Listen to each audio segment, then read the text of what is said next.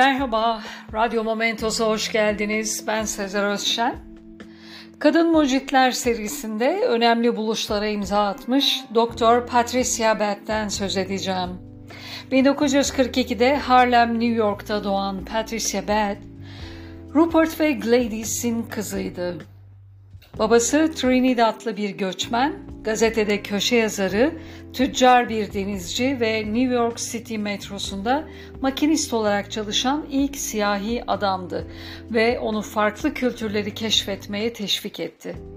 Çocukluğu boyunca BT ailesi tarafından sık sık asla en iyisinden daha azına razı olmaması söylendi ve eğitimine verdikleri destekle cesaretlendirildi. Hayallerini ve bilim sevgisini teşvik eden annesi ona ilk kimya setini almıştı.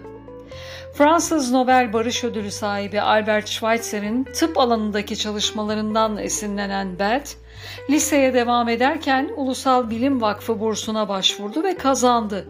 Bu onu Yeşiva Üniversitesi ve Harlem Hastanesi merkezinde kanser, beslenme ve stres arasındaki bağlantıları inceleyen bir araştırma projesine yönlendirdi.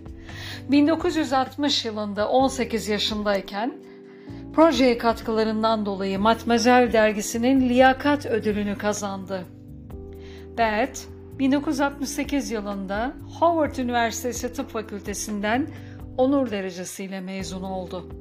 Harlem Hastanesi merkezinde staj yaptı Stajı sırasında Columbia Üniversitesi Göz Kliniğindeki hastalara kıyasla Harlem Hastanesi'ndeki kör hastaların büyük bir bölümünü gözlemledi. Körlük ve görme bozukluğu hakkında veri toplamaya Harlem Hastanesi'nde başladı ve personelde herhangi bir göz doktoru yoktu. Verileri ve iyileştirme tutkusu Columbia'daki profesörlerini Harlem Hastanesi merkezinde kör hastalar üzerinde ücretsiz olarak çalışmaya başlamak için ikna etti. 1970'ten 1973'e kadar New York Üniversitesi'nde oftalmoloji ihtisasını yapan ilk Amerikalı Afrikalı oldu.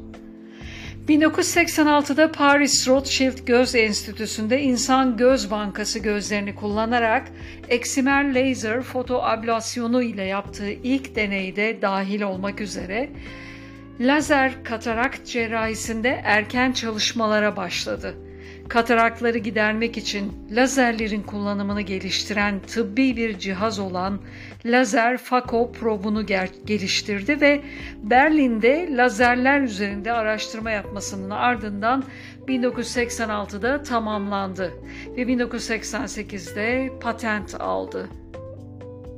Belt, Amerika Birleşik Devletleri'nde 5 patente sayılamayacak kadar çok onur üyeliklerine ve ödüllere sahip.